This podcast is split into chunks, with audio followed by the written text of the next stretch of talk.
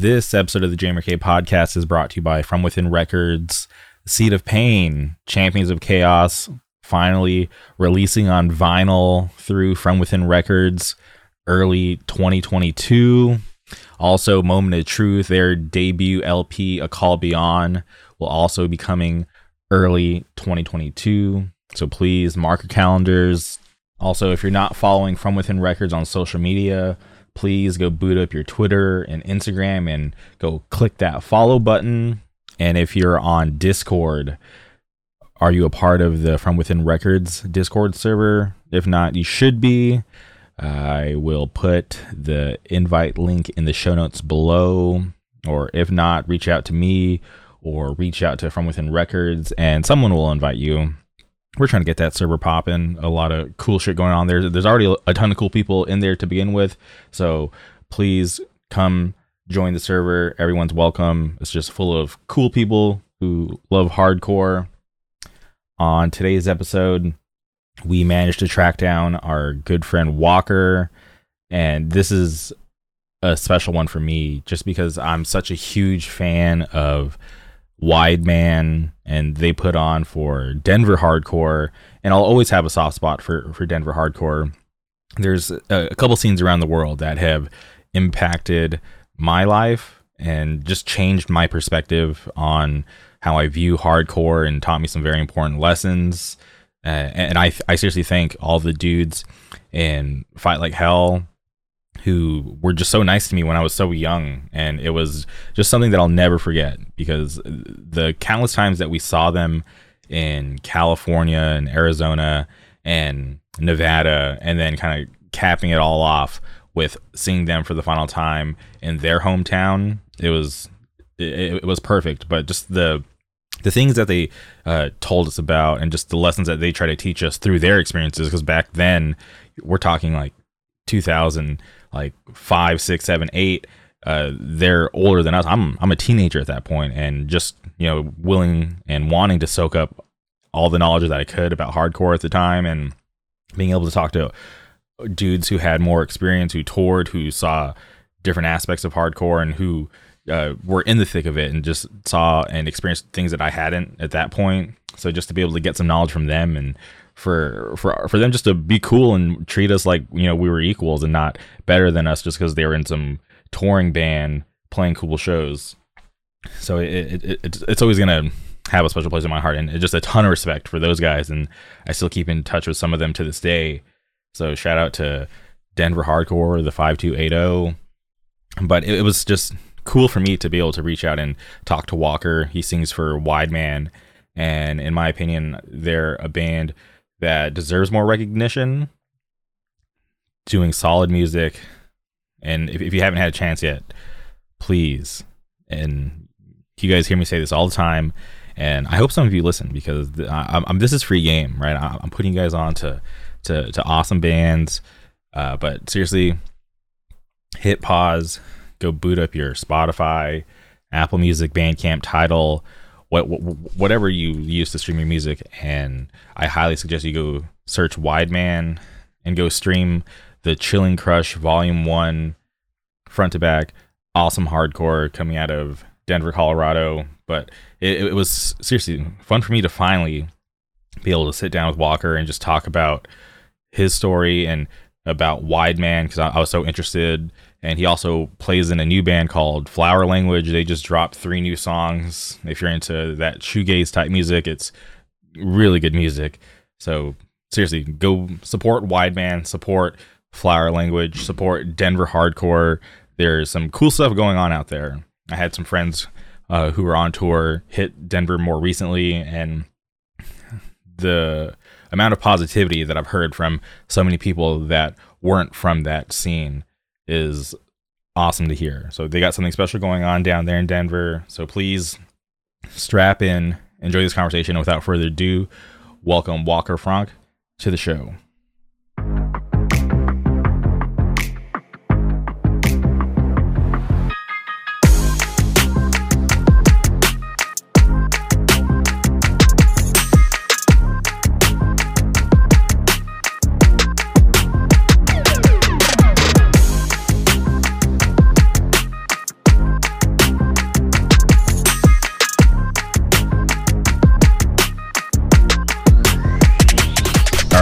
Live. Welcome to the podcast, Walker. How's it going? Yo, what's up, dude? Dude, this is super awesome, uh, and I, I say this, uh, but but I, I, do mean it. I, am happy that we're finally sitting down and recording the podcast because I know I've been reaching out to Wideman for uh, at least over a year at this point. So I'm seriously super stoked that we're finally here, sitting down and doing this podcast.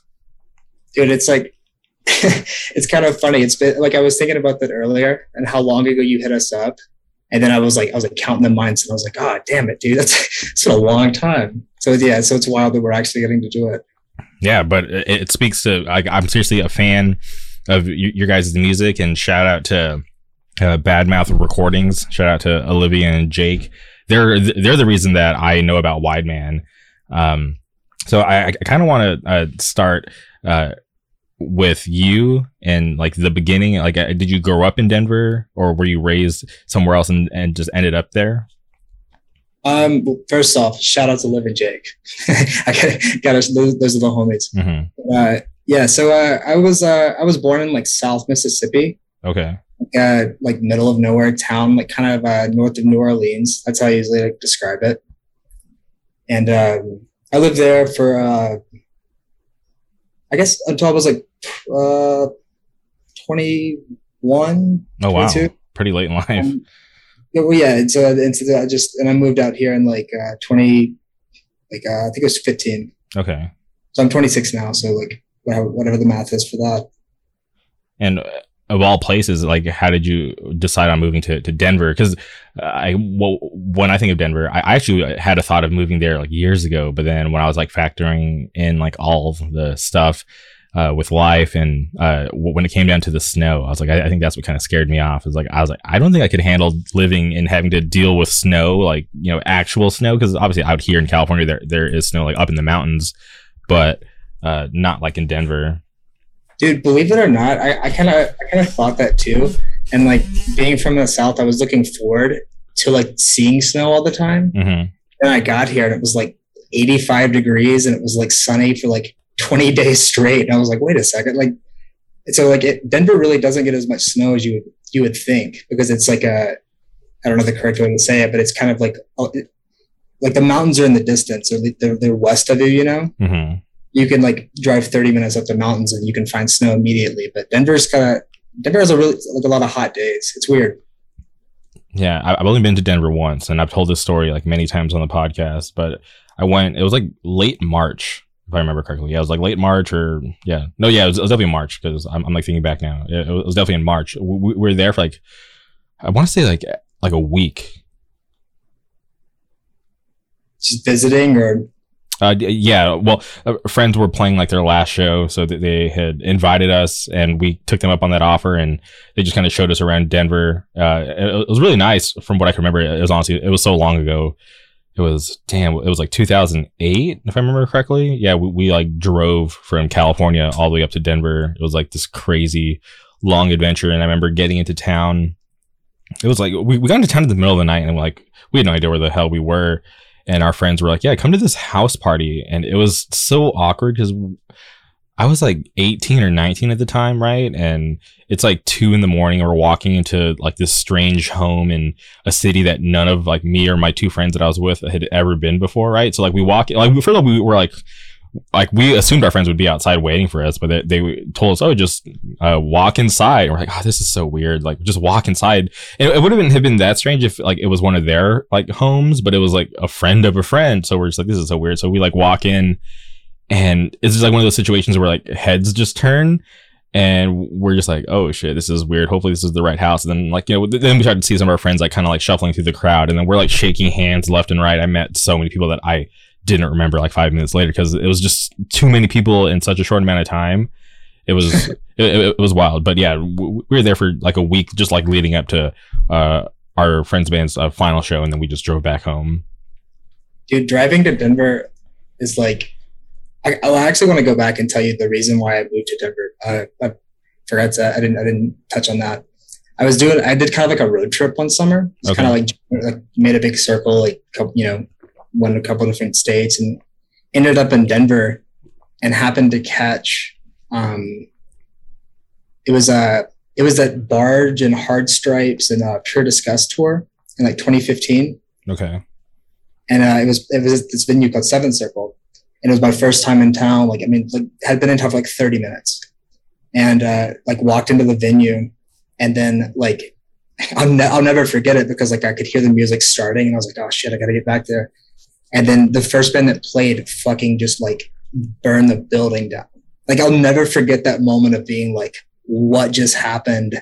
Like, how is that like a local band? Just because of where I'm from. Mm-hmm. Like, you know, there, there, don't get me wrong. There's some great bands from like the South and I just never heard any music like that before.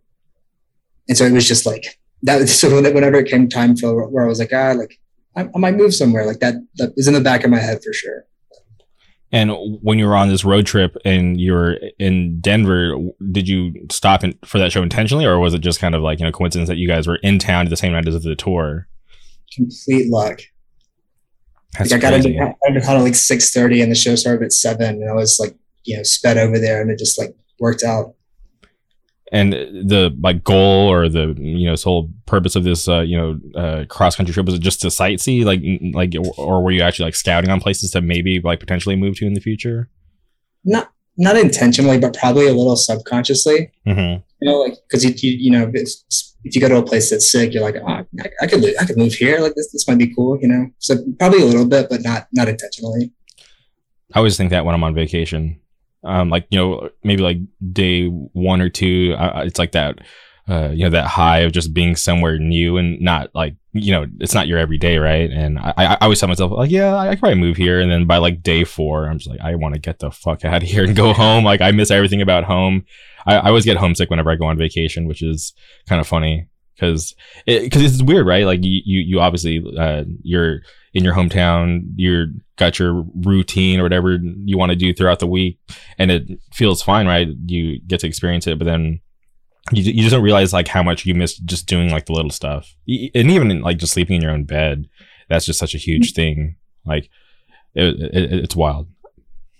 Yeah i think that uh i'm sure everyone feels this way but california kind of has that feeling for me of like i'll get there like after like 36 hours or so when i'm there i'm like I could do this. This is sick. Like everyone's everyone's moving at their own speed. Like it, you know, it's laid back. Like mm-hmm. it's weather's beautiful. Yeah. So yeah, I totally get that. Yeah, there was. Uh, I always see people complaining about people moving to to their state, but I'm like, whatever. I, in my opinion, everybody's welcome. You move where the hell you want. Uh, who cares? Because it, it's so crowded out here. Like I, I, I couldn't tell if more people moved uh, here, anyways. So it's just like if people like California that much, that's cool. Uh, gives us more chances of meeting like cool people.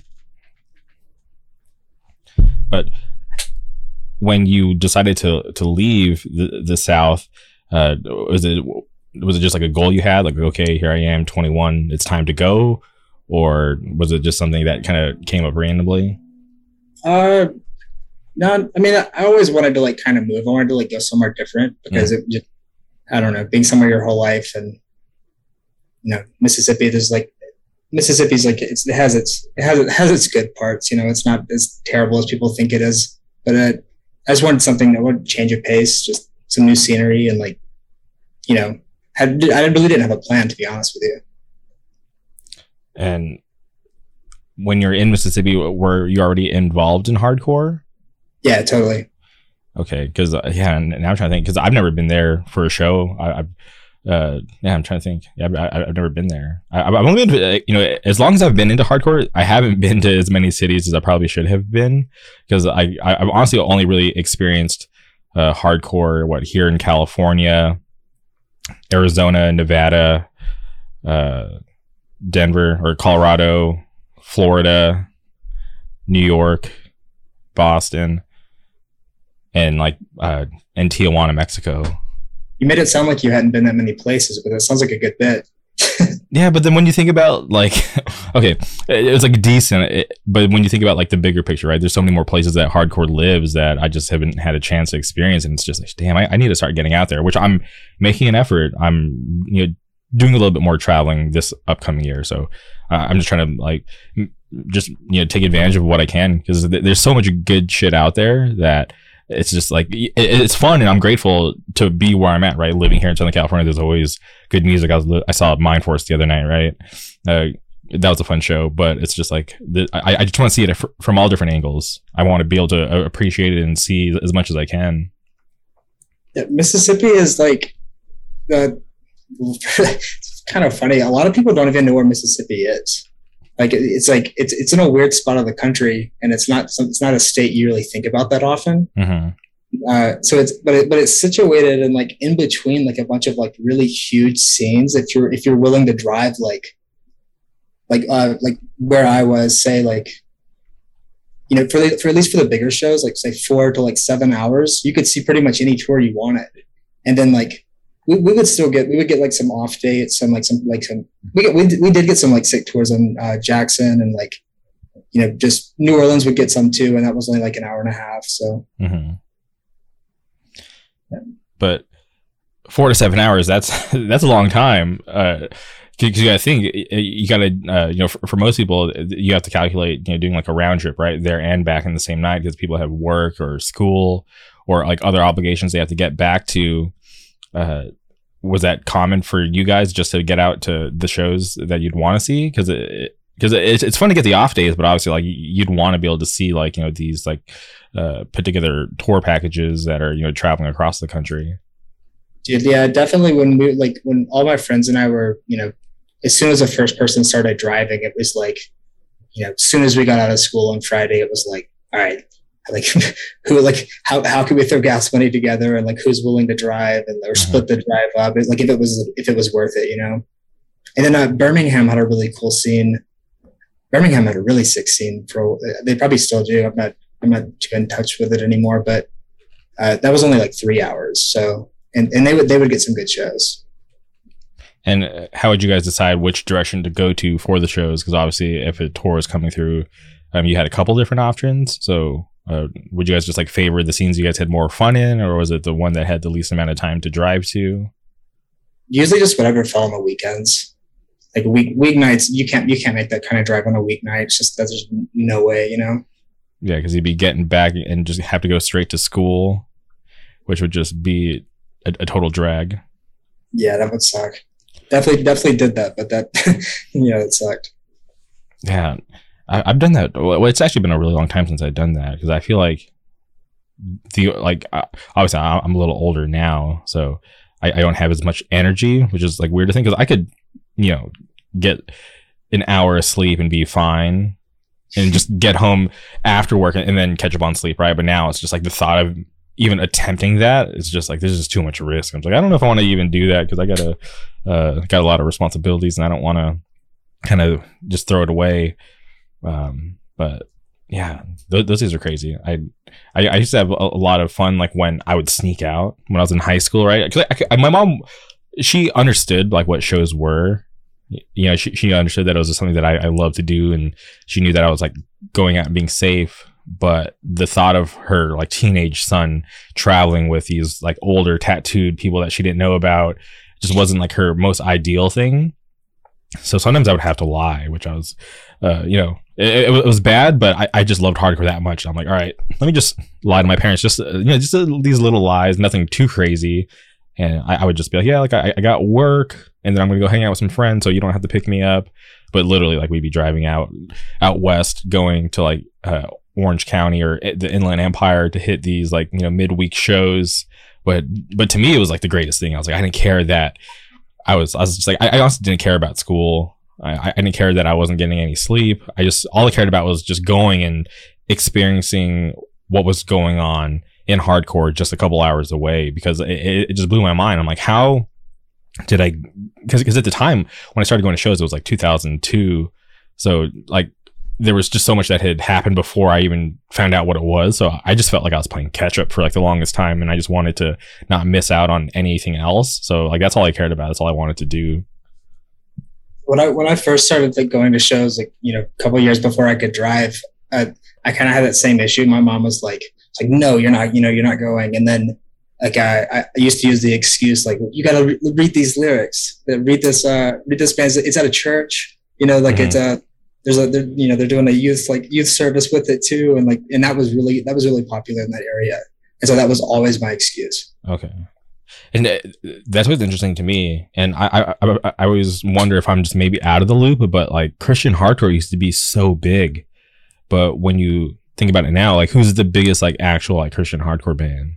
That's like, Dude, I've wondered that. I've like that. I mean, because I can remember, I can remember like one summer, or it was like before summer even. I was, I don't know, I have no clue how old I was. I, I couldn't drive yet, but I, I can remember the only thing I was looking forward to the entire summer was that uh Cornerstone Fest. Okay, I, I remember Cornerstone. I, was like mapping out my trip, and like I, every band on it was like you know huge, and like I, like I wonder what happened to those bands, or like if, that's still a thing. You know, Facedown Fest uh, before the pandemic still happened every year, and I and they like switched to the model, which I thought was smart. Like they would uh, have like a, a, nostalgic Facedown band headline the fest. And to, in my opinion that was like the draw of the fest. Because if you looked at like the the rest of the lineup was kind of just lackluster in, in my opinion. And and i'm sure those people were like working hard but it's like those bands just just weren't it, and it, it just sucks because, uh, in my opinion, that, that, label at one point had so many good bands and, and doing uh, okay, and not even just good Christian hardcore, but in my opinion, like actually like really good hardcore. If you look at bands like No Innocent Victim or Point of Recognition, just like so seriously, some of the like best hardcore bands, and I, I just don't know where it like went wrong, but yeah, they, they uh, were bringing back like the nostalgia bands to kind of like bring a draw, but then I just don't know. I I, I don't know if they're even going to try it again um, this up this upcoming year or for 2022. But it's like they've already hit on some of the key bands that a lot of people wanted, but then there's just some other bands that people have been asking for that who knows if they would even come back. Like I, I think if they booked like Shockwave, that would be a big deal. Not like the biggest band hardcore, but I think just like in like that scene, it, it is a big deal or if they brought back bands like uh, if they brought back Seven Star, I, I think that was the last one that I went to was when Seven Star came back and played, and that was like a pretty huge deal because like I saw so many people who like aren't even into hardcore anymore like show up just to see Seven Star. I'm like, this is crazy that this band still has this kind of impact on people, which was cool because I, I saw them and it was it was cool. It, it was great, but it was also weird too because I remember like seeing them as like a teenager and thinking the singer was like such just like this big like yoked out dude but then when i saw him i don't know if he like lost like muscle mass or maybe it's because i grew up and i'm like an adult now he just didn't seem that big to me and i'm like wow i used to like look at him as being this giant dude but now he just looks normal. It was like a weird thing but still had a really great time. But but yeah if there's any big christian bands that i'm not aware of like i would like to check them out and see because i remember there was like that one band was an advent but i'm not sure whatever happened to them Dude, there was um that was that was a that's a weird thing about uh, Jackson mm-hmm. is it there were these handfuls of band a handful of bands that was like you know it did not matter when it was or how like how like soon it was announced if that band if those bands were playing in Jackson there would be 400 people there and you would not know 85% of them it was it was the craziest thing dude I'm trying to I'm trying to think of who those bands. It was like a, a plea for purging was one. Okay, I, I remember that band. Uh, my children, my bride was one. Oh, they had that famous MySpace dude in that band, uh, X Matthew X, right? Was that his name? That that was crazy because I, I, dude, I remember not thinking he was like a real dude. Thought he was like a catfish or something. But then, like, no, he plays in this band, and I was like, oh, that's cool. And yeah, but not really my cup of tea, and never really got into that band. Um, but out there in Jackson, was there like a place for like the kids to kind of like you know kind of socialize or you know post about what was going on locally, like a message board or like a MySpace group or anything? Uh, not really. I mean, I think I think Facebook was definitely the way that Facebook was definitely the best way to promote shows then. Mm-hmm. And then I, I mean, there were there were other ways that were tried. I can remember there was like a newsletter, like attempt, and then like no one signed up for it, or like it's a dude, it's it's rough to get something new started because like people get discouraged if like it's not like hyped like right away. You know, it's like people don't really understand like, dude, this shit takes time to grow.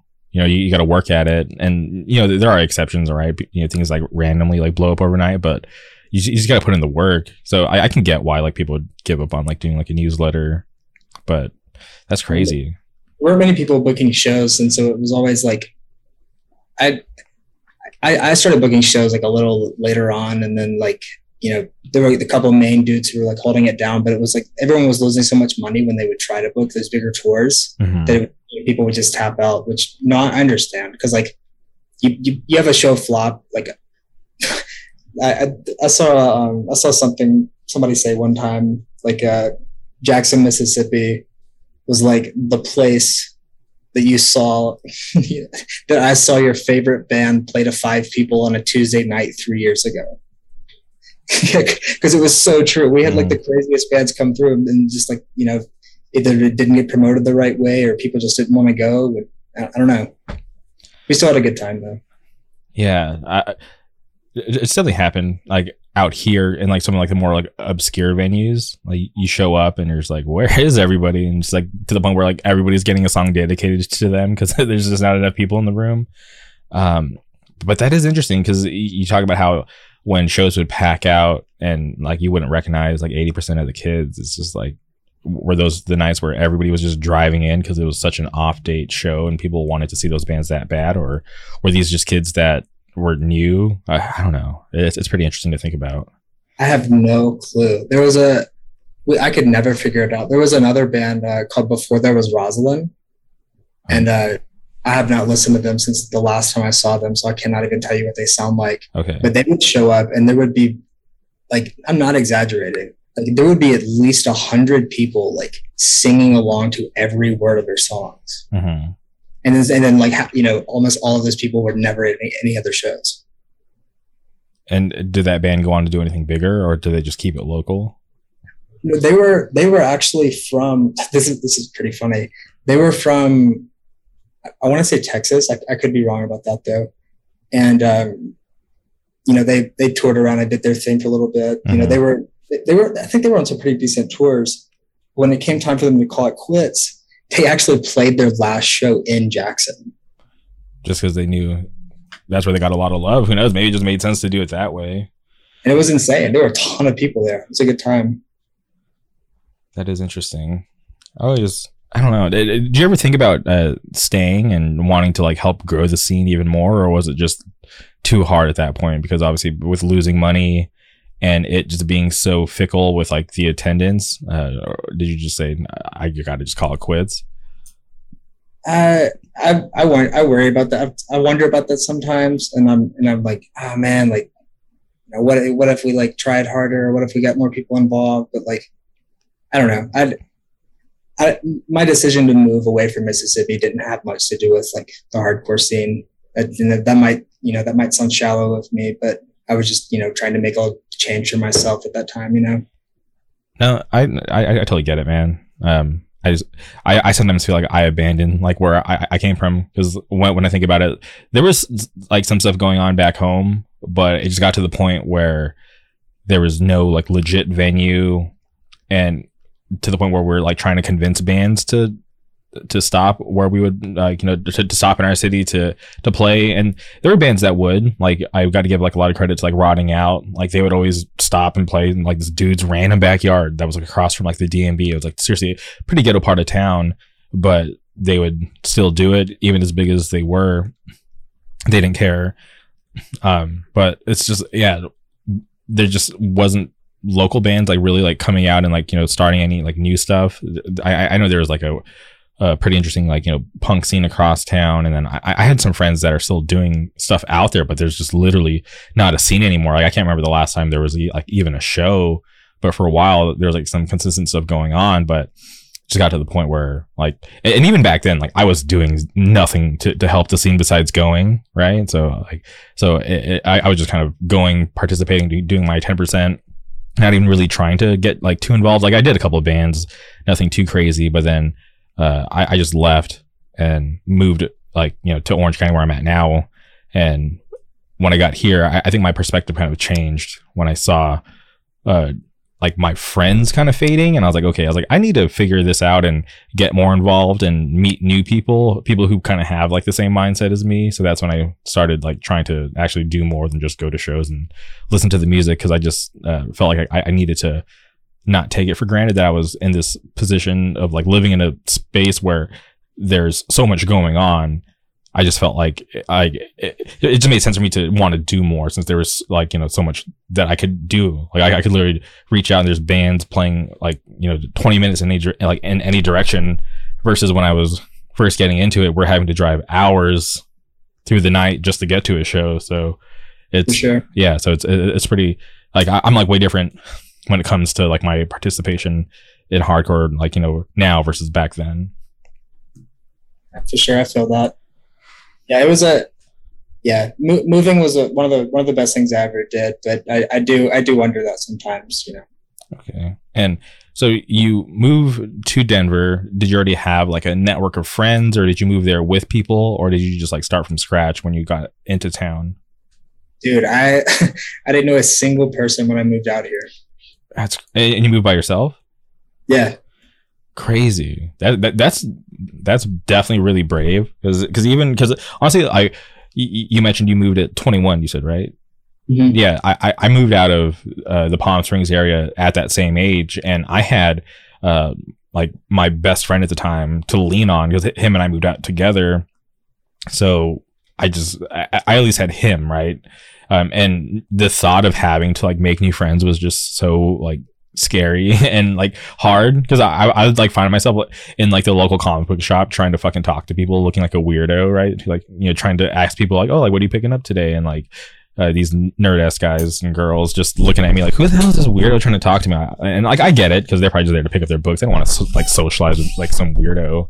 Um but that's crazy all by yourself eh, you didn't try to convince to, like any of your friends from back home to move with you or you didn't try to like seek people out before you moved out there well, there was a I had a couple buddies who were like everybody was game for it when I when I brought the idea up, and then it was like it's like you know a month or two went by and uh-huh. still talking about it, and then like probably two weeks out beforehand, it was like oh we're just gonna go out there, we're gonna figure it out. Like both of them were like, damn dude, we're actually we're do, we're really gonna do that. Like I got, and then they both bailed. Oh man. That's... They were they were they were thinking of it like, well, we're just gonna go out there for like the summer or something, and then uh-huh. like and I was like, ah, I'm kind of kind of just gonna roll with it and see what happens, you know. That's crazy. And uh, you just picked up your whole life. Did you like have like a big move, or did you just travel light? Because I'm so curious. That's crazy. Nah, like I, I mean, I had like furniture and stuff, and like I didn't. I mean, I didn't have many things, and I just like gave like stuff away to friends or like you know whatever, and then just packed some clothes and like a couple other things, and just like hopped in the car and went. And when your friends bailed, you have like any second thought? Because it's just like that's a big thing to have to move across the country, especially where you don't know anybody. Dude, when that when, when it happened, I think I took it as like, oh, you guys aren't gonna do it. I'm for sure gonna. I'm gonna prove you wrong. I'm gonna do it. You know. Uh huh. I think it, it might have like motivated me a little in a weird way. And uh, are, are you still in contact with those friends? Oh yeah, totally. Yeah, those are the homies. did, did they ever make it out? I mean, they've come and visited a couple of times. Okay. Oh, but but they never moved. They, are, are they still back in Mississippi? Yeah. Well, yeah. One's in Mississippi. One's in Alabama. It's like you know, not that far. Yeah. Okay, interesting. So you you moved to Denver. What's like the first thing on your to do list? Are, are you trying to like seek out like you know, like hardcore shows, or do you want to start a band with like random people? Like like what's on your mind? Shows shows were definitely like part of it. And uh, I can remember the, the first night I got out here, like I, I was I was living like with a I didn't find a place to live until I was like six hours out. What? I was like, yeah, and I know it's dude, it was so it was so stupid, but and so I found this like cheap place on Craigslist, and this guy seemed like a you know he was chill, and he was like he was like yeah you can crash here until you find a, find a place, and I was like sick. And so uh, the night I got there, I just like got on um, Songkick, that website. Okay. It's a, it's like a, you can like Songkick and you can like look at all the shows that are listed in a city and you mm-hmm. scroll. And uh, there was, there was this, uh, this like DJ, like a EDM artist called, uh, named Tipper. She's like a huge like dubstep. I, I can't really describe it that well, but he, but he's you know he plays like five thousand cap venues. Okay. And so I went and, and uh, got on Facebook or whatever and got a free ticket to that. And I went for like, you know, 30 minutes or so. And it, it, it, it was fine. I, I, can, I can get down with this kind of shows to be honest. And, but uh, as I was there, I saw a flyer for um, it was Ringworm and Exalt playing a show like a mile and a half away. And so I was like, oh, dude, fuck this. I'm, I'm going to walk to that. Mm-hmm. So, I, so I went to Ringworm and Exalt and like, uh, and caught that. And, and it was able, it, that show actually wasn't that sick, but you know, it was a good way to spend the first night in a place you'd never been or, you know, a place you just moved at least. Mm-hmm. That's crazy. You went from an EDM show to a hardcore show in one night on your first night. And how long was it until you started like meeting your actual friends that you have out there?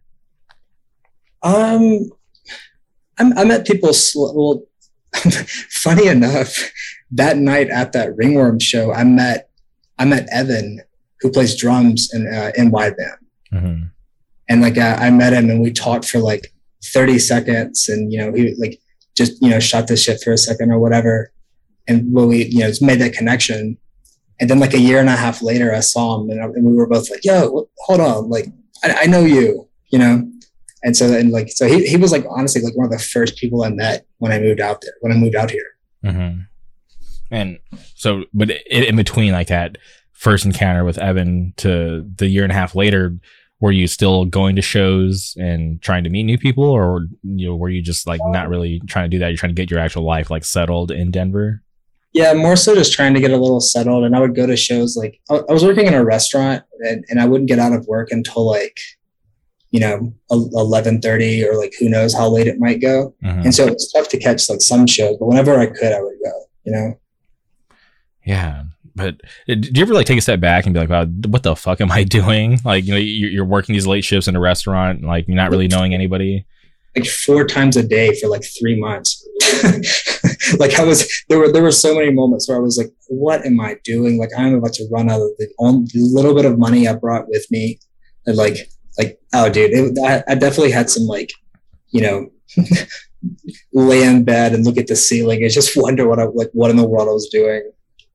And any real thoughts about going back? Because I when I was fresh in Orange County, I I was uh, so lost and question myself all the time like did i make the right decision? Like am i doing what i'm supposed to be doing in life? Like uh, did i make a mistake? Um no, because I kind of used I kind of used like because Denver's music Denver's music scene is like you know not just for like hardcore and like death and hardcore and especially death metal are like you know pretty prominent here, but there are so many genres of music that thrive in Denver. Mm-hmm. And so like, I always had that as something to fall back on. Like I would like any night I was off, there was, you know, it wasn't just like, oh, what show? Like I'm going to go to it like the show. It was like I have 25 shows to choose from. Mm-hmm. And so there was always something to do, like occupy my time or like see some see something I hadn't seen before. And then like I could get in my car and drive 30 minutes to the mountains and like, you know, just drive west for an hour and like, you know, not being from like a place with mountains. It was like, you know, seeing something I had never seen before every time I went. So it was pretty easy to like occupy my time that way. Okay. And did you ever get to a point where like, all right, this is like, you know, uh, this was a good decision. I, I'm happy I moved here kind of moment? Yeah. Whenever I got my first like place, whenever it was like, I wasn't living with like a rando, like there's nothing wrong with that dude, but he was like just like 45 old military dude. We just, you know, kind of like we would talk like two or three minutes a night, and like drink a beer together. And that was like all we like said to each other. Mm-hmm but whenever I got my first place, like that was like mine and it felt like I could like move in and like be comfortable there. That was like, like that moment. It was like, oh yeah, this is sick. Yeah. Yeah. Cause you, I'm sure you definitely, you know, obviously from like, you know, moving that far and being alone and, you know, having to deal with all the stuff that you did to get to that point. I'm, I'm sure it felt like, you know, fulfilling, but that's awesome to hear. It was, I, I've, I've had people ask me about it when, like, you know, some friends who were like, oh, I'm thinking about moving, you know, blah, blah, blah, like, you know, you know, and I'll tell them that definitely do not do it how I did it. because mm-hmm. it's like, I mean, like it worked out, but like it was, it, it could have so easily not worked out, you know, like, I don't know. It was, it, it there were some lonely times, but I'm, I'm glad, I'm glad I did it. For sure. Uh, and I, am sure that there's been like a lot of personal growth too, because uh, being put in certain situations, especially when you're alone, like you, you kind of have to, you know, figure things out on your own. And I, am sure like you've probably grown in ways that you probably never even could have imagined. And then, and uh, I forgot to mention too that like the on that the first time I ever went to Denver and I went to that show at Seventh Circle, I found that place like immediately, like when I got there, and um, you know went to a show and I met, a, you know, somebody who was like running it, you know, very involved. It's all like it's a volunteer based, you know, venue, and um, his name's Aaron Say, and he was like, you know, brought me and gave me like the biggest hug I'd had in weeks, and like talked to me for like two. We talked for like two hours, and so from that I got connected, and I was like, oh, I can volunteer at shows and like help and you know do like do small things like that, and it's like at least at the very least something to do when I'm, you know like new in town, I guess. Yeah, and I'm sure at that point, helping out at a venue, you're, you're, bound to find somebody that you know has like you know same interests and you know maybe make some new friends. Yeah, totally. And okay, so you moved to Denver, and how long uh, is it until you start or wanting to get involved with the local scene? And what was Wide Man your first Denver band? Yeah. Um. Let's see probably it was a, so I moved in. trying to do the math in my head, and obviously can't think, but it was, it was probably like a year and a half. Okay. Like I was like April, or maybe maybe it might have been two years. Like it was like uh, early spring of uh, 2018. Mm-hmm. I, I met I met Eric, and um, at a show, and he introduced me to Kyle, and you know, Kyle's a fucking god at the guitar. You know, he's just a shredder. And so he would, he would always like joke about wanting to start bands. And I was like, ah, no, we can't do that. Like, and then like, I don't, I don't even know what all led to it. But then like a year later we were, and then talking everyone into it. And at, at, at, that point, what was the local uh, Denver hardcore scene like? Because for, for me, from the outsider looking in, I'm not like super in touch with like what's going on in the local Denver scene. I, I felt like after my friends had called it quits, I kind of like took a step back and like just wasn't really paying attention. Um, so eh, I, am curious for, for, your perspective when you guys were like, all right, cool, like let's try to start this band. At, at that point, was the scene like you know pretty popping? Was were, were kids like rolling out consistently? Were there shows happening all the time? Dude, it's actually funny you say that. Um, so the up, up like prior to like that that time, I'd say like early 2018. I can't really tell you how c- consistent it was because I'm not I'm not really sure, but around the time that we were, you know, tossing around the idea of starting the band, there was like a couple shows that were, they were like slowly building and getting a little bit bigger and bigger. And then like the, I, I personally think, and I've, you know, I've heard dozens of people say this, there was a show with Spine and uh, at Seventh Circle, and it was Rob Reed's record release. And I wish I could tell you who was on that, but I can't think off the top of my head. But that show was like, like it, I'm pretty sure it sold out. Mm-hmm. Like it was just the craziest thing. Like that you like you could like you could walk around and feel the energy. Like it was just, it was one of the one of the craziest shows I've ever been to. And then after that, we I can remember Evan looking at me and he was like he was like fuck this dude we should we should be doing like we should have been playing this show you know and that was like I would say that like that show especially was the was like the kicker of like like there's no telling how many bands or how many people like started moving in that direction after that show. That's crazy. So this, band from out of town just brought this crazy, and I, I love Spine, and I, I was talking about how uh, the singer Antonio from Spine is the reason why this whole thing is you know where it's at today. Um, but that that's crazy to hear because uh, yeah, like I, I'm I'm sure people, uh, you know, think like we should do bands, um, but sometimes it might feel like it's too far out of reach but when it, in, in, in all reality, it's not like not that far, right? Like if you and some friends get together and just like you know put in a little work, and obviously like it, it might not be like the biggest thing at first, but you can make it happen. You could get there, and, and you can you know be the band that brings that kind of energy to your scene. It's it's for sure one of those things that once it gets like once the ball gets rolling and you can kind of get that momentum behind you, like, and everyone's on the same page with that I think that I think that it's game over after that point. But it, it is yeah, it sucks in the in the, the starting up point when you're like oh, I got I got three riffs. We need a drummer, or like I, you know, like I play, you know, I play guitar. Like, what do you play? You know, you, when there's like when there's like so many like missing pieces. Mm-hmm. You know, but once you but once it finally gets going, I think that's when it gets it's smooth. It's not smooth sailing, but I mean, it's like I think I think that's it gets a lot easier than when, whenever you're starting out. Yeah, because if you have like that solid like lineup and you guys are just like consistently being able to you know come out with new tracks and just kind of keep because because if you got that side locked down, the other side with like having to you know get booked on shows, play shows, and like do tours and stuff, I, I feel like um, you know, it, it's nice to just have to worry about that side versus like, holy shit, like, can we find a solid drummer so we can actually start to write some consistent music?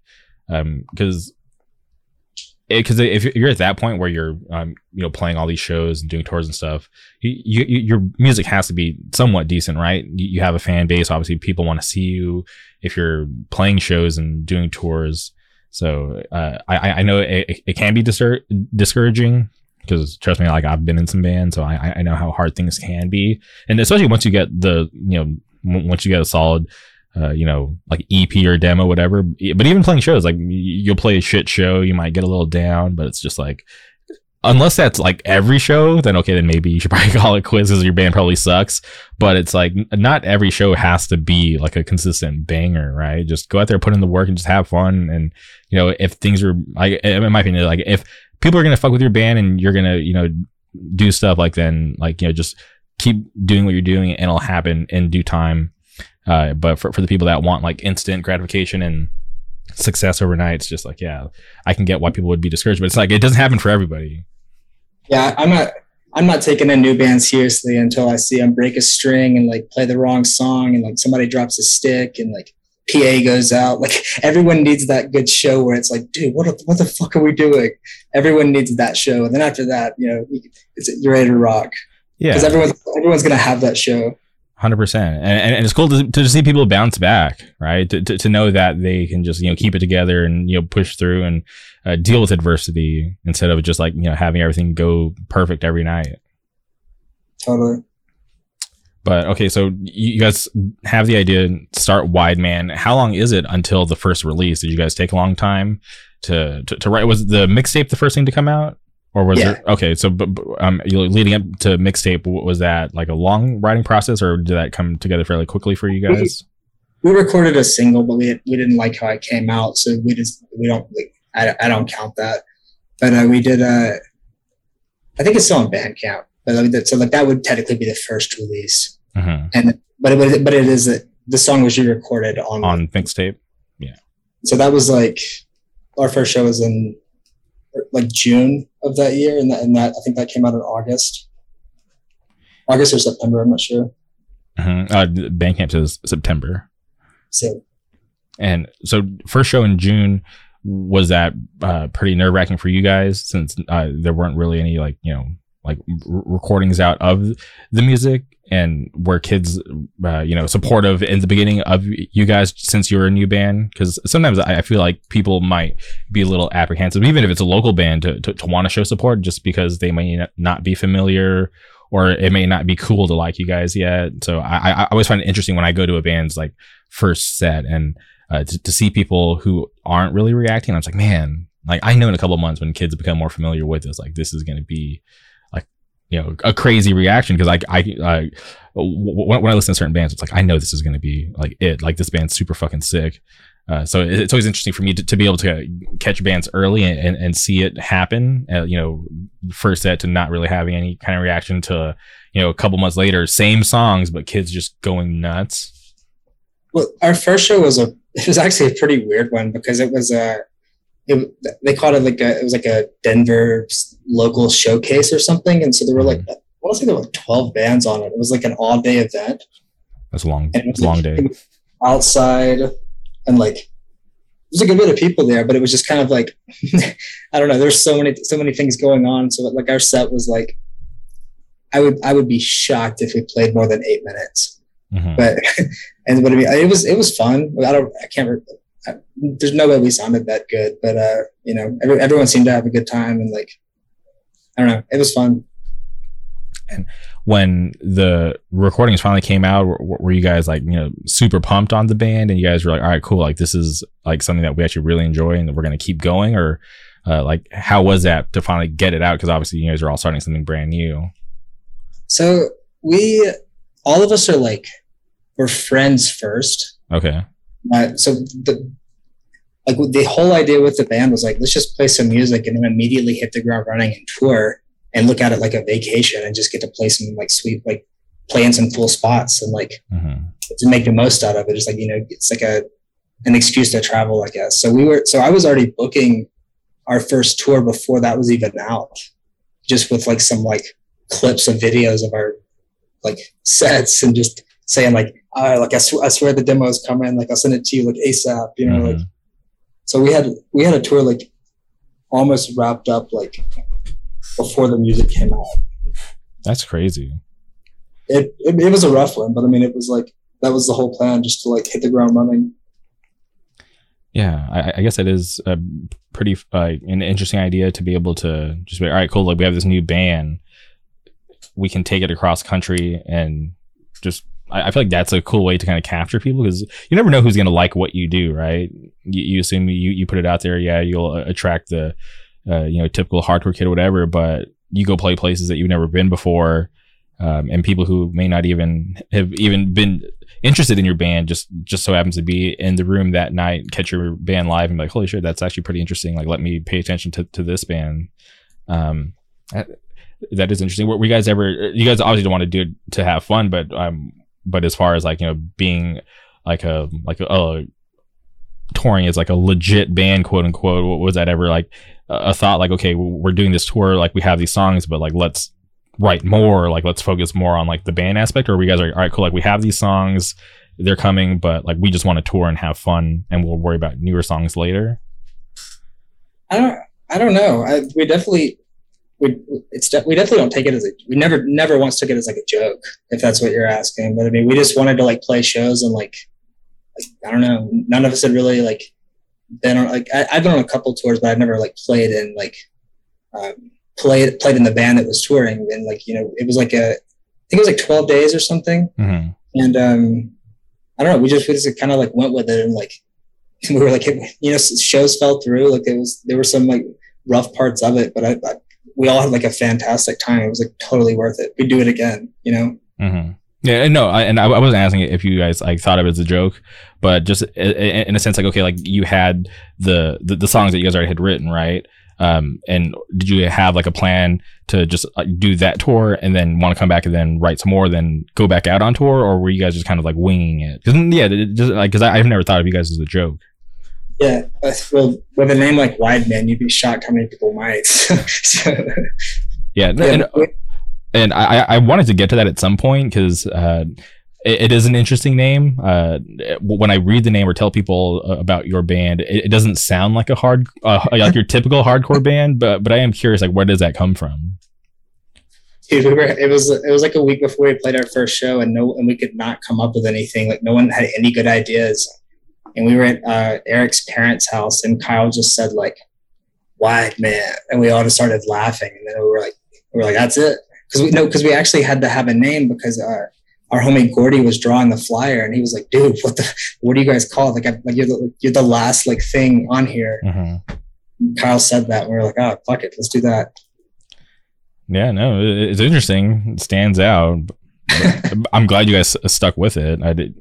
So you know, Yeah, but when we were we had we made plans to um to record like while that tour was happening and then i don't we might have had like one or two one song written at that time mm-hmm.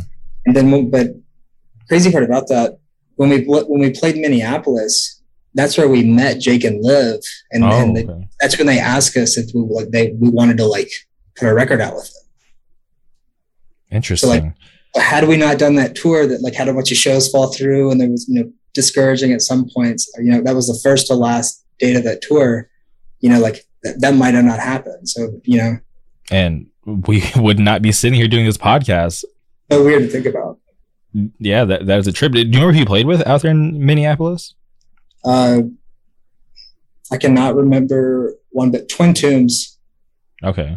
That's uh that's Jake's uh, band, and um, I'm not sure who the other band was. I'm sorry. That's all good. Uh, so you're out there in Minneapolis, and uh, and did you just meet him at the show, or do you guys have a prior relationship before you guys got out there? Uh, we had um, well, uh, the show was booked through Noah, who was uh, he played he played drums in one of their old bands, and so they were they were all kind of connected. And then I met I met Jake probably like three months before that because he was traveling through um, out in Colorado and happened to be out here for like that Ekulu and Illusion tour. Oh, okay, great tour. He just happened to be there, and uh, I don't even know how we like started talking, but I was just like, I think I, I think I was just like, yeah, what's up, dude? And you know, just shot the shit, and then like, yeah, that, we, we didn't talk for very long, but, that, but I met him then. So like, whenever I saw it, so whenever we like met up in Minneapolis, it wasn't the first time, you know. Yeah. And were you guys uh, like apprehensive at all to want to do stuff with um, Bad Mouth recordings, or were you guys just like down from day one? Oh no, hell no, dude! It's, we were like, so like before Jake even like finished the sentence, I was like, absolutely mm-hmm. ready, because because like, working with somebody like working with like a friend was like the idea of that was like cooler than anything else. Yeah, no, I I think it's awesome, especially for them, because uh, I I appreciate what they're doing. Um, for them to to reach out to you guys and, and want to work with you because I feel like uh, when I saw them like you know talk about your record and I listened to the band, I was like, damn, this is awesome because for, them to have that ear and to want to put on for a, a newer band and for, for one that, that, that's good in, my opinion, right? Because like I um, listen to your band and I, I try to tell every, like anybody like whenever Denver comes up, I'm like, hey, have you heard about Wide Man? And like because I'm trying to you know do my part and talk about these bands that I, I think deserve uh, more shine. So like, yeah, kudos to them. And I'm, I'm stoked that they're doing what they're doing. And the fact that they linked up with you guys, it, it's sick. And it's honestly what led us here to this day. Cause like, if, if, it wasn't for them, I wouldn't know about Wide Man. Yeah, dude, they're, yeah, they're sick. They, uh, they, initially they were a cassette label and then we ended up doing a seven inch and they like, they had not even heard the music. Like they, cause the music wasn't written when they, when we started talking about it. Mm-hmm. They were like, they were down from the start. Like I don't know. They're, they're, those are some of the first people who put on for us, like outside of Denver. Mm-hmm. And did you feel any pressure at all? Because you're like, all right, like we're working with our, uh, you know, friends with their new label.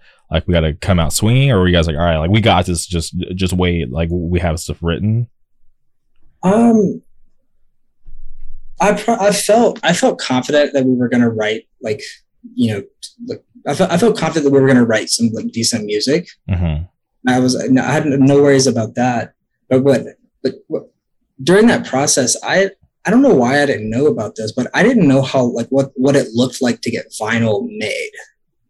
Like I guess I had never been I'd never like thought about that or been on that side of that, so I didn't know how like you know it takes months to do it. You got like I, I had I just that was so foreign to me. Mm-hmm. Like had I known that beforehand, and then and they were down to like you know do a seven inch with us and like if I had known that I, I would have been so nervous. But that was all new to me. I just I, I, just didn't know that was a thing. Like just you know, I didn't even know what a pressing plant was. I felt so dumb. Mm-hmm. It's it's all right. I'm I like my knowledge to that side of the business uh, was like zero until I started like talking to a lot of people and hearing about it and then starting to ask questions and realizing like holy shit I didn't realize that it was like so like you know detailed I thought it was like oh there's a like I thought there was multiple plants here in the states. I didn't know it was all like overseas, all like foreign stuff. You know? Yeah, it, it blew my mind. I was like, yeah, but if I had known that, I would have been like, ah, no, let's do a cassette first. Let's let's hang out. You know, I don't know. Okay, and I, I don't want to get too far ahead, but the um, record that you put out with uh, Bad Mouth Recordings, uh, titled "The Trilling Crush Volume One," is this going to be an ongoing series? Will there be a volume two, three, four? I don't know. I, like to think so. I don't. We didn't really put much thought into that. We just thought it like sounded sick to have volume one after it. Okay, yeah, because see, for someone like me, when I see the volume one, I'm like, all right, this, is a part of a series, so we're going to be like expecting more. So I'm, I'm curious to see where you guys go with that in the future because I know you're working on new music. Um, we, we can get into that in, in a second, but one thing I found really interesting is you guys recorded here in Orange County And for a band from being from Denver, how'd you guys decide and want to come all the way out here to record the record?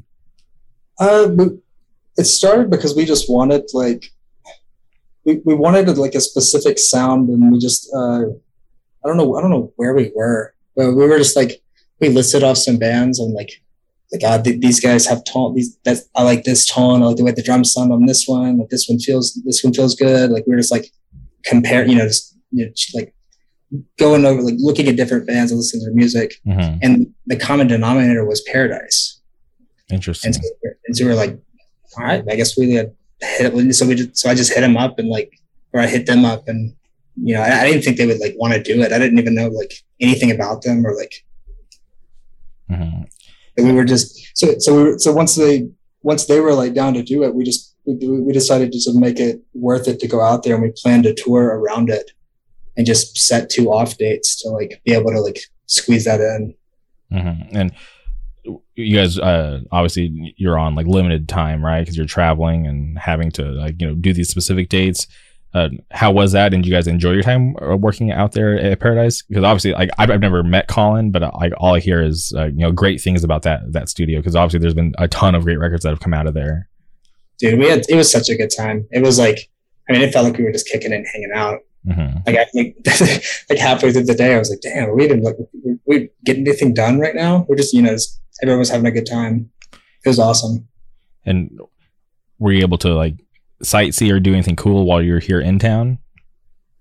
Um, not really in that area. Mm-hmm. No, we, we, didn't really do much. But I don't I don't even know where that was to be honest. Okay. See, it was like a, it's like is that like Anaheim or? Mm-hmm. Yeah, it's in Anaheim. I don't, I don't, uh, that might have been the first time I've ever been there.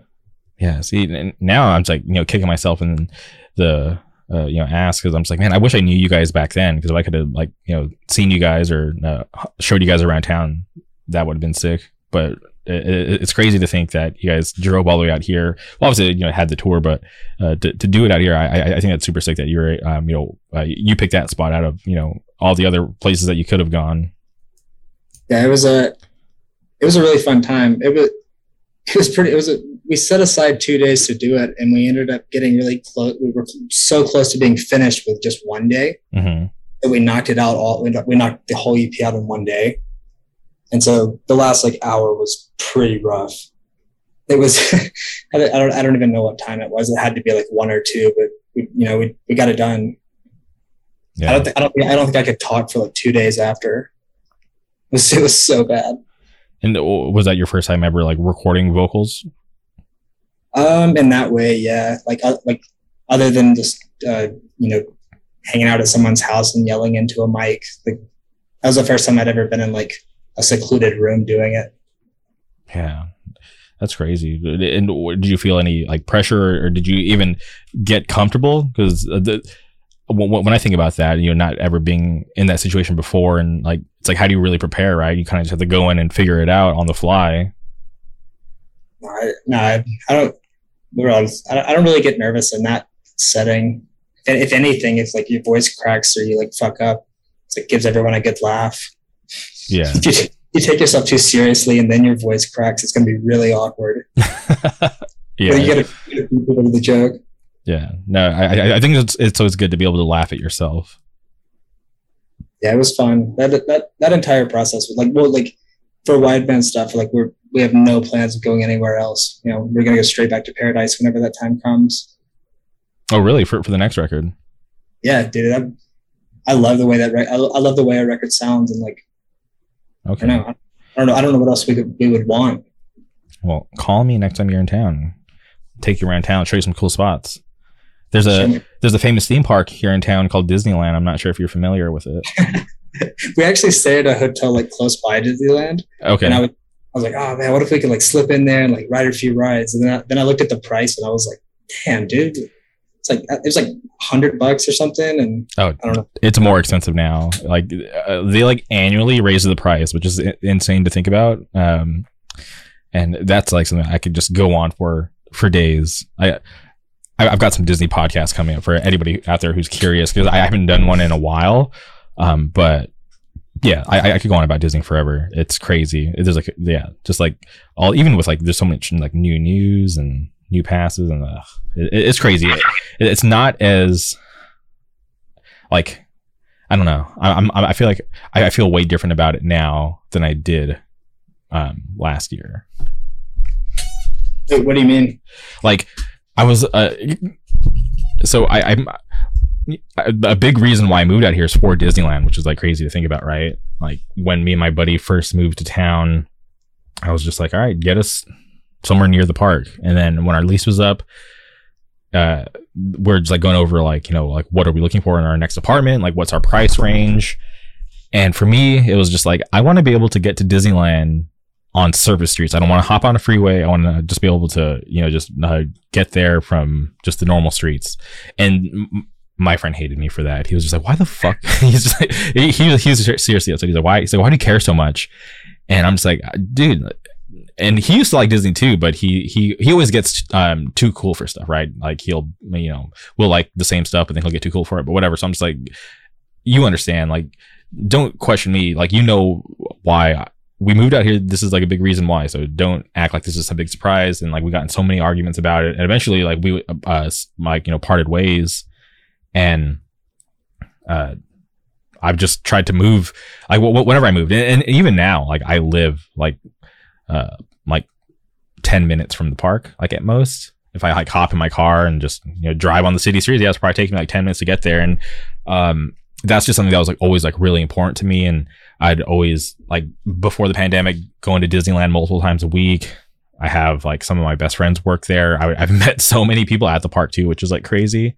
But since it's like closed and I've just, you know, life changes, uh, I don't really care to go as much. And th- that sounds crazy, crazy to say. Cause like I- have gone, right? Like, uh, since it, it, reopened after the pandemic, I- have gone, um, I've, I've been to Disney World still doing the, like, I, I had this annual trip, right? Where me and some East Coast friends would fly out to Disney World every year. And this year I'm not going this is probably the first time I'm saying it publicly. I, I'm not going to the annual Halloween Disney trip in Florida. And Disneyland passes come out in like three days, and I'm not even pressed to to get a pass. Like I'll get one eventually, but I'm not like uh, you know, stressed to one. Because normally, like, like you know, if this was like a year ago, I'd be like, all right, like, I got my alarm set. I'm gonna get it, uh, you know, day one, and then book a reservation same day. We're we're gonna be in the park day one. But now it's just like, yeah, like I'll get there when I get there because in the year that I've taken off, I guess I had a chance to kind of realize that, um, or maybe, maybe not even realize, but maybe uh, other things in my life have just kind of taken priority, like doing this podcast and just trying to create more content for the scene. Because uh, there's some crazy stuff that I'm working on right now that I can't really speak about publicly, but I'm like putting my energy into doing stuff like that versus going down this, or, you know, b- instead of going down the street spending hundreds of dollars a month to go to the theme park to see and like granted like one of my best friends shout out johnny he still works there um like i would hang out with him like every day uh, but it's like we hang out outside of the park like i don't have to only go to disneyland to see him and I, am just kind of uh, just putting my time into other things like i'll still go to disneyland but just not you know eight times a week like i used to because other things are more important to me yeah. at this point in my life so it's, it's just, yeah, just, just a little different. Still like Disneyland and I'll still have a pass, but I'm not going to be there as much as I was before posting all that crazy Disney content just because there's other things that I want to, you know, kind of uh, take priority and um, I'm trying to grow in other ways, if that makes sense. Because trust me, after not going to Disneyland for like the year and a half that it was closed, when I walked in with my buddy, we kind of looked around and we're like, wow, we were missing it so much. But now that we're back, like nothing has changed. Like, yeah, like we went on Haunted Mansion, Snow White, saw the new stuff that they put in those rides.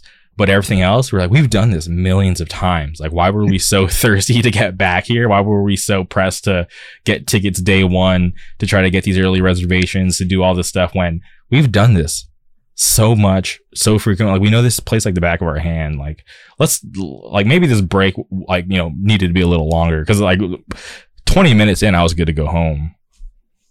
Dude, you should just incorporate some uh, Disneyland things into into your podcast. That'd be that'd be hilarious. Like I just I don't know why I just thought of this, but how funny would it be if you did like how many questions can we ask on a ride?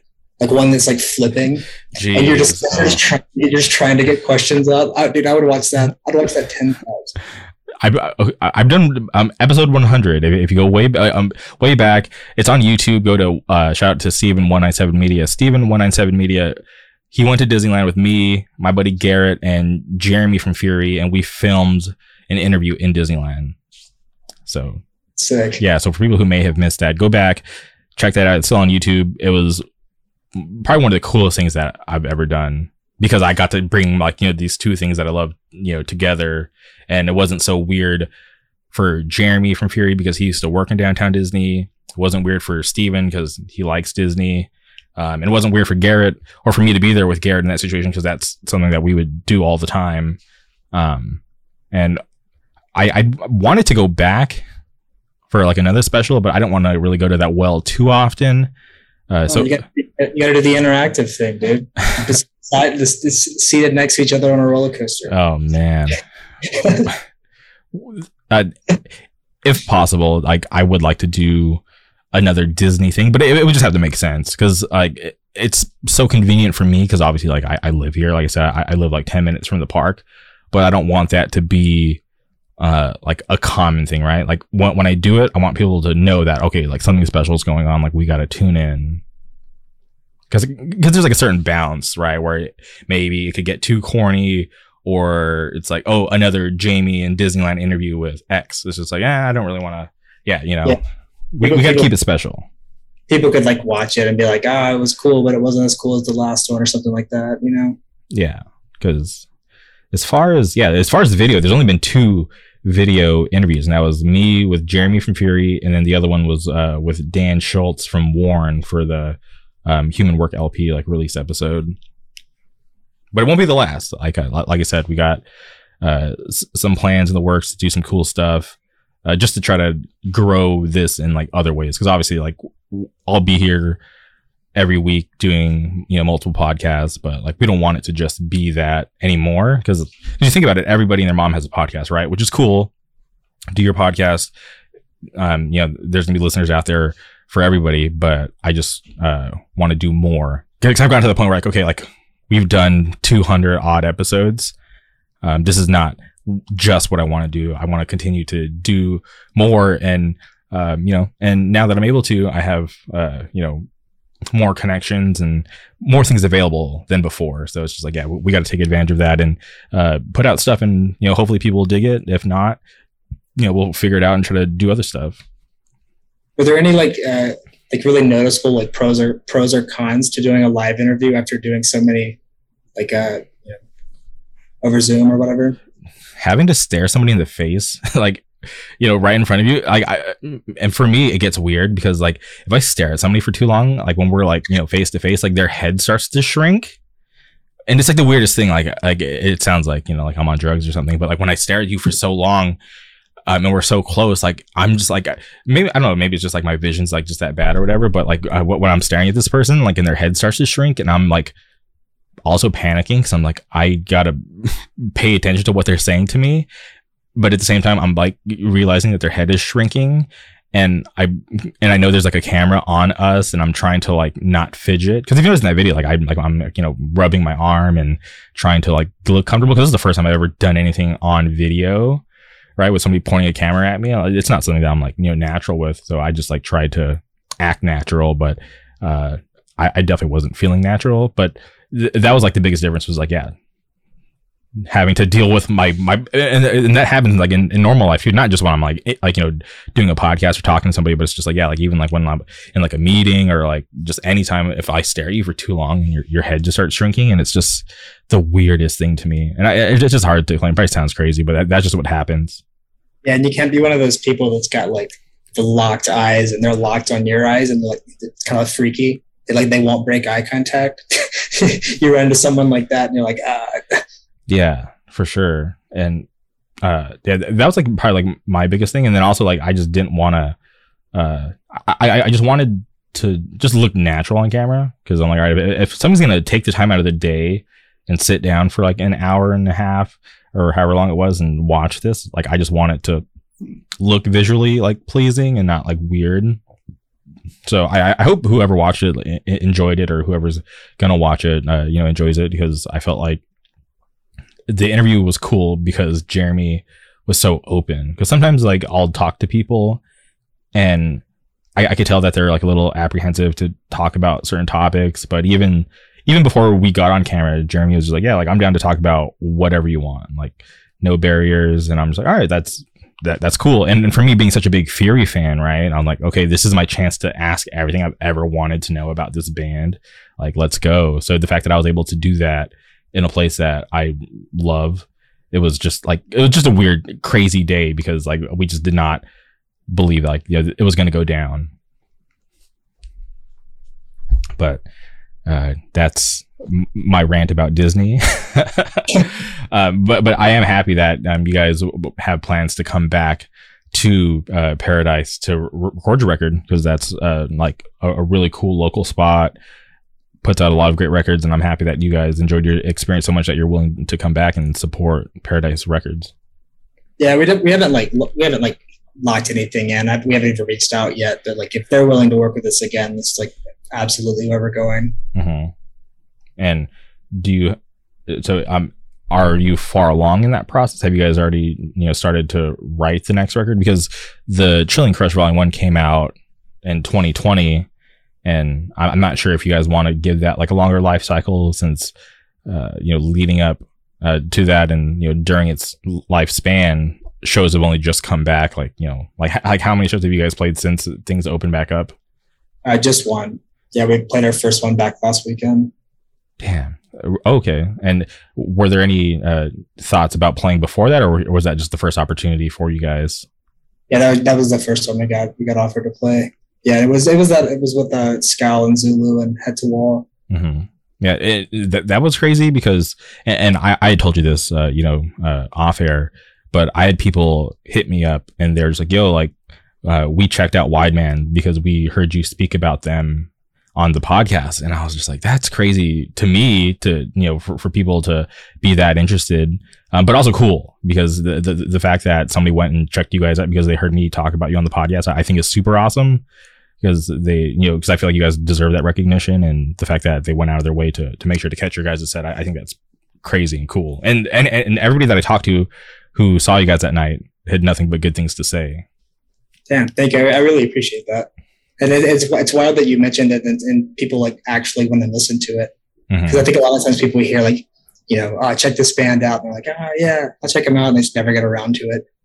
Yeah, hundred percent. Because and like, and I don't like to badger my friends or or, or anybody. Right? For for me, it's just like okay, th- it's so easy these days to to find out about new music or, or to go listen to new music, right? Because you boot up your Spotify, um, or you click a link that somebody uh, you know will text you or message you, so it's super easy. So for me, it's like, all right, if I'm gonna mention a band, like, hey, you should check out this band, and if if you're you're, you're too busy, whatever, I, I get it um, or if you think it's just too much work, that's fine. You, you're you're missing out. But I feel like I'm just like I'm just giving you f- like free free info, right? You should check this out. This band is because I'm not out, out here, um, you know, like selling wolf tickets or any weird propaganda. Like these bands that I talk about are bands that I have on the podcast. It's are they're bands that I actually believe in and think that are good in my opinion. Uh, more people should be checking them out. And I, I get it's not every band's gonna click with everybody, but um, for the fact for, for the fact that people do go and check it out and are into the music. I, I think that's super cool that they just took the time. Yeah, I, anyone who checked it out, I think that's I think it's so wild just to like making the effort to do so because I, I, don't really think about it that way. Like we like we wrote those songs and we were all like, no, we think they're cool. Like it's good enough for us. You know, it's like if, if other people like them, it's like you know, it's just a bonus. Mm-hmm. And uh, if you can remember what when you guys did that run to go record the Chilling Crush, like what were the shows like? Were were, were kids like pretty in tune, or uh, were you guys uh, still just like that new band that was touring and kind of gaining new fans on the go? We yeah, we were definitely still like really new, but some of dude, some of those shows were insane. They were so much fun. Like uh, we got to play uh, Malachi from a Scowl and Lead Dream. He he booked two shows for us on that tour, mm-hmm. and uh, one was in Fresno, and then one was in Santa Cruz, and both of those were just dude, they were so fun. Yeah, I don't know, like even like a uh, we we had we had like a weird issue with a snowstorm, like the day that we left for that tour, and so we we weren't able to go through like normally you would go north a little and go through um, Wyoming. Mm-hmm. I could be you, you go you go what through western Colorado at the at the least, but and there was and they blocked the highway off. So we actually drove like an hour and a half in one direction and came to a stop in the road and had to turn around and drive all the way down through like like Arizona, New Mexico, and then come up to Fresno. Oh wow. It, dude, it sucked. That's a big detour. It was dude, it was the only way to get there because of like because of the snowstorm. And so mm. like we were we were exhausted. But then like the Fresno show made all of it worth it. It was, it was crazy.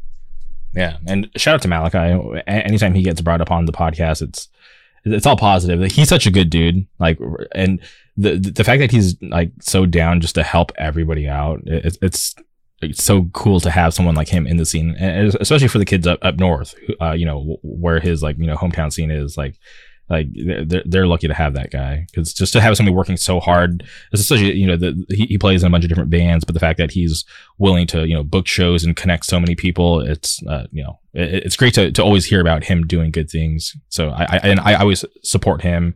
I was able to see him the first night of the Scowl and Zulu tour out here in um, California uh, but yeah shout out to Malachi. Yeah people like that don't exist everywhere. Uh, you know he holds it down for sure Mm-hmm. So, but when you guys released the the Chilling Crush Volume One with uh, Badmouth, um, what was like? What was that like versus like the first release?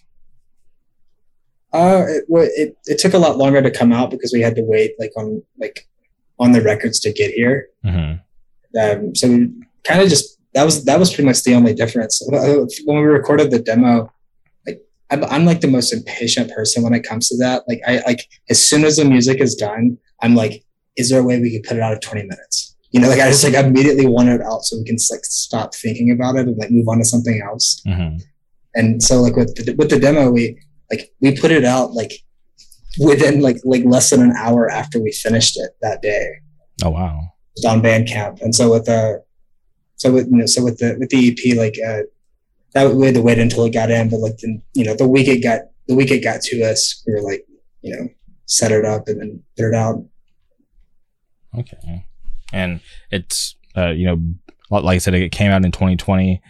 And do you have plans to kind of give it like a longer lifespan, or are you guys already like pressed to put out the next record? Because obviously, now that things are opening back up, you played that first show. I, I know you guys have another show lined up. Did you guys want to just get busy and kind of let this record like you know get out there a little more? Or are you guys already going to take the next step and uh, put out the new stuff? Well, i think i think we're all on the same page. It's just trying to like just keep writing and like just doing what feels right. Like we're not not none of us are like sitting like we're not sitting around thinking that we've got to write new music by any mm-hmm. means. But you know it's kind of taking it for what it is just having a good time.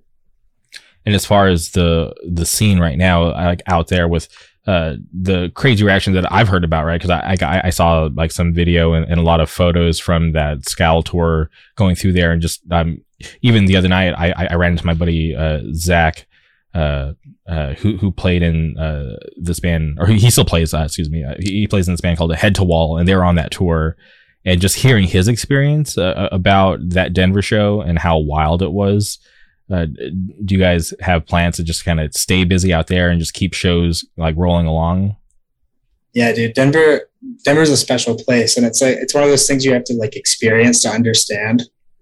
You, you I, don't, I don't know. You, you catch Denver on the right night, and it's unlike anywhere else. Uh, and I, I, will, I will, I'll go, I'll, I will fight about that opinion too. Like, mm-hmm. I don't know what it is, like I used to make jokes about it, like saying like whenever the moon cycle lines up or something, you know, like but when like when the right night hits, Denver is unlike anywhere else in the country. That's awesome. I, I feel like uh, Denver has always had like a, a, special scene, and maybe I'm being biased just because I feel like I owe a lot to Denver just because of my friends um, who, who played in that band Fight Like Hell. They they, they did a lot to kind of change my perspective uh, on hardcore in general. So I, I always have like a like you know soft spot when it comes to the Denver hardcore scene. Uh, so I always like whenever I can. Like when I found out uh, that you guys were down to do the podcast, I was just like, this is so awesome for me to be able to you know just put some shine on on you guys out there because I feel like there's there's good hardcore everywhere, right? And then like not every scene is like you know the the most poppin' scene or the the the, the hottest scene, but like uh, I just want people to know that and, and respect like the Denver scene, right? Because w- when there's a band like like you guys, like Wide Man, that's like putting out, in my opinion, awesome music, I feel like more people should be aware. Yeah, we're kind of just isolated. It's like we're eight or so hours from like the the closest you know, bigger city, and so it's kind of just like a it's a weird little island in the middle of the country. Yeah, but a cool island, right? Because people go out there, they they get treated to you know being able to see a, a, Wide Man set, and the fact that they're exposed to you know all these kids um, who are on this island that love hardcore and that will go off. Because yeah, because if you look at those uh, th- those photos and videos from that Scowl tour that went through there, it's just like, dude, like more bands could roll through and have that same reaction, you know? Yeah, the the energy and like the, the, just the spirit of everyone like that goes to shows right now is high. There's like you don't have to worry about any problems going on. It's just like I don't know. It, it feels good to be around everyone.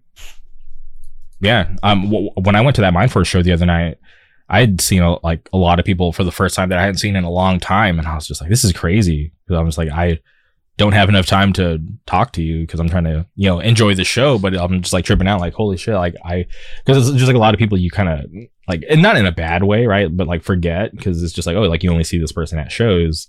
And it's just like during the pandemic, you're obviously like people were just like worried about their own shit, trying to make sure that they're good. Um, but it, it, it was cool to see so many faces that I hadn't seen in a long time. And then even getting to see a lot of people um, that I you know had never seen before. So it, it was uh, a pretty cool night. And uh, yeah, yeah, right now hardcore is in a uh, you know like people like to say, oh, like we're in this like you know re- renaissance or whatever, but. It, it, these are special times because with so many shows like like selling out or you know all these other shows just like you know randomly popping off and having really good turnouts. This is it's all positive. So like for anybody who's still on the fence about going to shows, I I, I totally get it. But um, honestly, right now these are some pretty special times. Yeah, I, I think we're living. I think we're living in a, a, a little stint within hardcore that we're gonna look back on and be like, dude, there were some bands trying some stuff that like that was out there. You know, I think there's so there's so many cool sounds and like so many people just like pushing pushing boundaries and just making like sick music. Hundred percent. Um, and speaking about other sick music, I, am curious about your other band that, that you play in. You guys just put out uh, some new songs the, the other night. Uh, Flower Language. Oh yeah, yeah. That, that's exciting. It feels it feels weird. It, felt weird even hearing you saying that because we, uh, I, I, my impatient self was just like, God, when's this music coming out? So it's it's weird that it's finally out. Yeah, and you guys decided to, you know, kind of drop on a day where like everybody decided to drop, right? Because you think about that day, that music came out. Uh, what Never Ending Game put out some new music. Dare put out their new record. Uh, was it um Ingrown that same day? Uh, my, my buddy um uh, uh Xavier. Oh, well, I'm sorry. That Ingrown record's sick. I listened to it earlier. Okay, yeah, I'm that dude. And th- that night, the other night, the Mindforce show, that was like their like official like record release, and kids were going nuts for that band. But um, and I'm just curious, like, was that just like a random day you guys decided to drop, or had that been on the calendar for like a long time? Nah, like that. I I I think that always happens when you try to put music out because we we just our whole plan was just to put a single out, mm-hmm. let, it, let it ride for just like a week or two, and then put the rest of it out. And so um, I don't think we even checked to see what, what else might be coming out on that same day. Yeah. And, and that was self release, right? You guys just put that out there on your guys' own? Yeah. And when did that band come together? Because obviously uh, you had told me that it's just the same lineup as Wide Man, but you playing the guitar. Uh, yeah. So it's just it's the same people, and uh, we we started like talking about the idea. I, I'm probably a year and a half, a year and a half ago, just like wanting to do like a shoegaze band, mm-hmm. just kind of like something to just have fun with. And then when we, uh, I don't know when we started actually practicing for it. I guess when everything, uh, when the pandemic started and everything was kind of up in the air, we, uh, we were like, well, shows aren't happening for a second. It's like, you know, because at that time we had like music finished for Wide Man that wasn't out yet. So we are just like, let's, you know, have some fun with something else. And we just started messing around with that and just, you know, kind of, we didn't really have that much of a plan. They started bringing the songs together and just kind of like felt them out and kind of opened to see where they went. And had you guys ever written any kind of music like that before? Because I'm like actually impressed with that kind of music. Because if I'm going to be honest, for, for that style, I got kind of like bored of it, if that makes sense, right? Um, like a lot of bands coming out with that style, and I'm kind of like, oh, this sounds like they're trying to, you know, imitate this other band, and I, I just kind of like, all right, like let, let, me take a step back, right? Like it's just like a little too much for me right now. But when I was talking to you about flower language, I was like, wow, why does this like stick out to me? And uh, and I'm just like, oh, this music's actually pretty good, and uh, I, am just like curious about like, yeah, have you guys ever done anything like that before, or is this like your first go at it?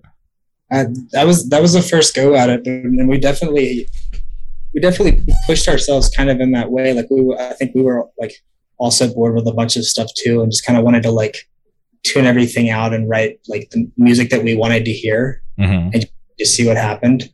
Because like it, it's funny because when like whenever uh, Kyle and I initially talked about like what the songs might sound like, they sound nothing like they do now. So like what so in our heads what we thought we were writing, it just did not translate when everything was I don't I, I can't I can't even explain it. It just did not sound the same. It ended up sounding just like something different. Yeah, well, I'm happy with what you guys produced because I, I I seriously think it's awesome. Thank you. I really appreciate that. And I I know it might be a little too early, but because like th- these songs just came out, uh, you know, it's titled uh, "Dreams in a Different Place." But uh, are you guys like gonna do more or are you guys like all right we put this out like let's go back to focusing on wide man? Uh we're definitely doing more. I, we're we're gonna we're gonna have to we're gonna struggle a little bit with balancing our time but we're we're, uh, we're yeah we're definitely we're definitely planning to write a full length right now. We're gonna we're gonna take we're gonna take the same approach we did with Wide Man it's kind of like mm-hmm. once it's once it's like rocking just keep on rocking you know? And i have to ask because in, in the past there are bands uh, who are doing what you guys are doing, right? Um, you know, same lineup, but two different bands. Um, and obviously, at some point, one band's going to have to take precedence, and then the other band either just like fades away, um, or gets put on the back burner and um, is just kind of on hiatus. Uh, but for you guys, I, I, feel like you could take advantage of the fact that you have these two bands uh, and maybe do some sort of tour, right? Wide man, flower language tour with other bands, obviously. But um, from your guys' perspective, is this something you guys want to keep together or kind of just keep in the same circle? Or, or, or excuse me, uh, keep separate or keep in the same circle? Uh, you are not the first person to have that thought. we were there's I probably shouldn't talk about it, but I don't really care. We're yeah, we're definitely uh, we got hit up the other day to work on something that kind of sounds like that, to like set up, you know, to make both bands happen close, you know, tours happen close, you know, connected to each other. Why not just do the same tour? Dude. Or would that be too much work in one night? Can you imagine hearing like can you imagine hearing that kind of music and then a hardcore band? One one or the other is going to sound like shit. There's, I, you might be, I don't know, you might be able to do it. I don't, yeah, I don't, we, we, saw, uh, um, who was it? Uh, at Sound and Fury, uh, Citizen played in the middle of like a ton of hardcore bands, and it was fucking awesome. I was their set was short. Granted, like a lot of bands set were short, but I, I want. go ahead. They're an exception. Citizen's awesome. um, flower language is awesome too. I, am telling you. Um, I, I, feel like I feel like you guys can make work if, if you wanted to. I, I know that can be a lot of work, right? Doing two sets in one night, obviously two different styles might not be the thing you guys want to do, but if you guys wanted to, I feel like you could make it work. It's definitely something we would think about. It, it, it would be fun, nonetheless. Yeah, or you could just make one band be uh, like you know, obviously do way less with one band and, you know, keep us wanting more. You could go that you could go that route. Like I, I remember when the the Wii came out, right? There was a shortage shortage of Wii's and everybody and their mom wanted a Wii. Um, but it was just impossible to find. It was super rare. So you, you can make one of these bands more rare. yeah, dude, it, uh, the flower language music has been fun. It was a it was a really interesting process of bringing that together and just like working on like we put a lot of work into those songs to try to make them like you know with just just to think it out and just like to take our time with it because we had we had nothing but time mm-hmm. with being shut down. Yeah. Well I, I, I yeah i honestly i think you guys did a really good job. But, but I, am curious about uh, the artwork. Uh, where does that come from and who worked on that? Uh that's i, I actually did the artwork that's um those it's just a I took I took a bunch of like photos that I had uh, that I had taken and um and then like just kind of just sorted them and threw them and layered them on top of each other. And then I, to that that specific like uh, picture, I kind of did it one night and I was like, oh, this looks stupid. What am I doing? And I and I like quit messing around with it. Mm-hmm. And whenever we were um, all together, like around the time that we were recording, I was like flipping through some pictures to show them like other things that might be cool for artwork. And that was the one that everybody was like, "Oh, dude, that's sick!" And that, and then like I, I was like, "Really? Like that's that's the one?" Like, like this one's not even finished. I just gave up on it. Yeah, no, truly, like it wasn't finished. Like it was just kind of like it was done, and everybody like I remember Kyle going like, "Nah, perfect, that's it." Huh. Interesting. Yeah, because like when I look at that, I feel like I'm like looking through like a kaleidoscope or something, which is kind of cool. because It's like you know all these different colors and with like the shapes. That's what I see when, when I look at it. Yeah, it's it's funny. It's that what that is. There's a building downtown that has like a, you know, there's like those sky. Is it like a skylight? Mm-hmm. Like if you walk in, it's like a like a shopping center. Okay. I just like stood like directly underneath it and just snapped a photo, and then that was it. Yeah, it's, it's always interesting when, uh, like something you work on in your mind, you think it's not good or not presentable, and then somebody else like stumbles upon it and is like super into it, and you're just like, oh, that's so weird to me. Uh, yeah, it was funny because I because yeah because I thought I I'd put some like actual time into some other things and was like excited to show them, and they were like, ah, I don't know, I'm not feeling that one, or like that one could use some work, and then the one that like was just like I, I could barely even remember making it. It's you know mm-hmm. I was stoked. Yeah. Well, it's always yeah, it's cool I guess to kind of be collaborative and have other people check it out and see what's good because that could have just been tucked away forever, and who knows what cover you guys would have went with. But I have to ask with Flower Language, are there any potential shows lined up or anything you guys uh, want to do? Because the, the music just came out. Are you guys going to celebrate it in any way, or is it just going to be what it is? I, I want to, but uh, we're not really sure how we're going to go about it. Like we, we, were thinking about doing like a like a record release or something, but mm-hmm. I, I, don't know if I don't know if a release show like a couple months after music comes out is cool or not. Or I don't know. We're probably just gonna like. There are bands doing record release shows for records that came out last year because of the pandemic. True. So I think I think you'd be okay. Yeah, because like because like I don't think there's any like real rule set that you have to follow. I feel like bands could just do whatever they want as long as it's like you know like you can make anything cool. So I, I feel like you guys uh, can do whatever you guys want. Yeah, it, it, would be fun to have some like you know first show and just get a bunch of friends on it and like mm-hmm. just have a good time. Okay. Well, I, I think the future is bright for Flower Language with whatever you guys decide to do with the band. Thank you. Yeah, the, the new music that we're working on is, I, have I've I've never felt about music like I do about the, the new songs that like that we're working on. Okay, well that's that, that's something great news to hear because I've been once I listened to those three songs, I, I've been trying to tell anybody, uh, eh, you know, that I think would enjoy that type of music, like yo, like you got to check this band out, uh, and um, you know, the feedback I've been getting has you know been good. Nobody's told me I'm an idiot for suggesting that band. So, yo, dude, this sucks.